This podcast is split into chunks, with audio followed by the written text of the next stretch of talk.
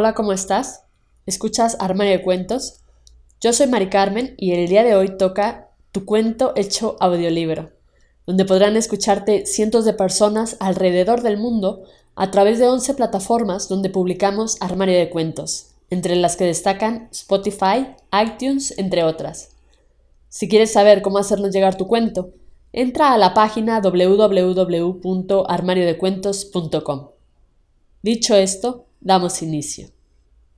Insomnio de Javier. La noche era densa, con mucha niebla, y Alberto no podía dormir. Era raro que le pasara eso. Nunca había tenido problemas de ese tipo, pero esta vez lo sufrió terriblemente. Eran las dos de la madrugada y no había podido dormir ni un solo momento. Un ruido sonó, como si hubieran roto el cristal de la ventana del salón. Se asustó, porque él estaba en la cocina con la intención de hacerse una tila. Se dirigió al salón despacio y agarrándose con la mano izquierda el pijama de los nervios. La ventana estaba rota. Quiso pensar que habría sido el aire, pero la verdad es que no hacía nada de aire. Empezó a temblar sin moverse del sitio.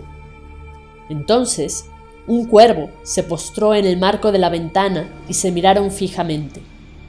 En los ojos de Alberto se notaba el miedo. El cuervo abrió el pico y sacó su mejor graznido, el cual era muy estridente.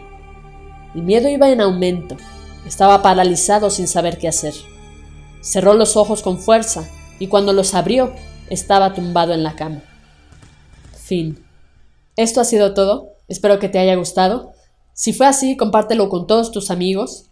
No olvides comentar qué te pareció este cuento de Javier. Recuerda seguirnos en nuestras redes sociales, Facebook, Twitter e Instagram.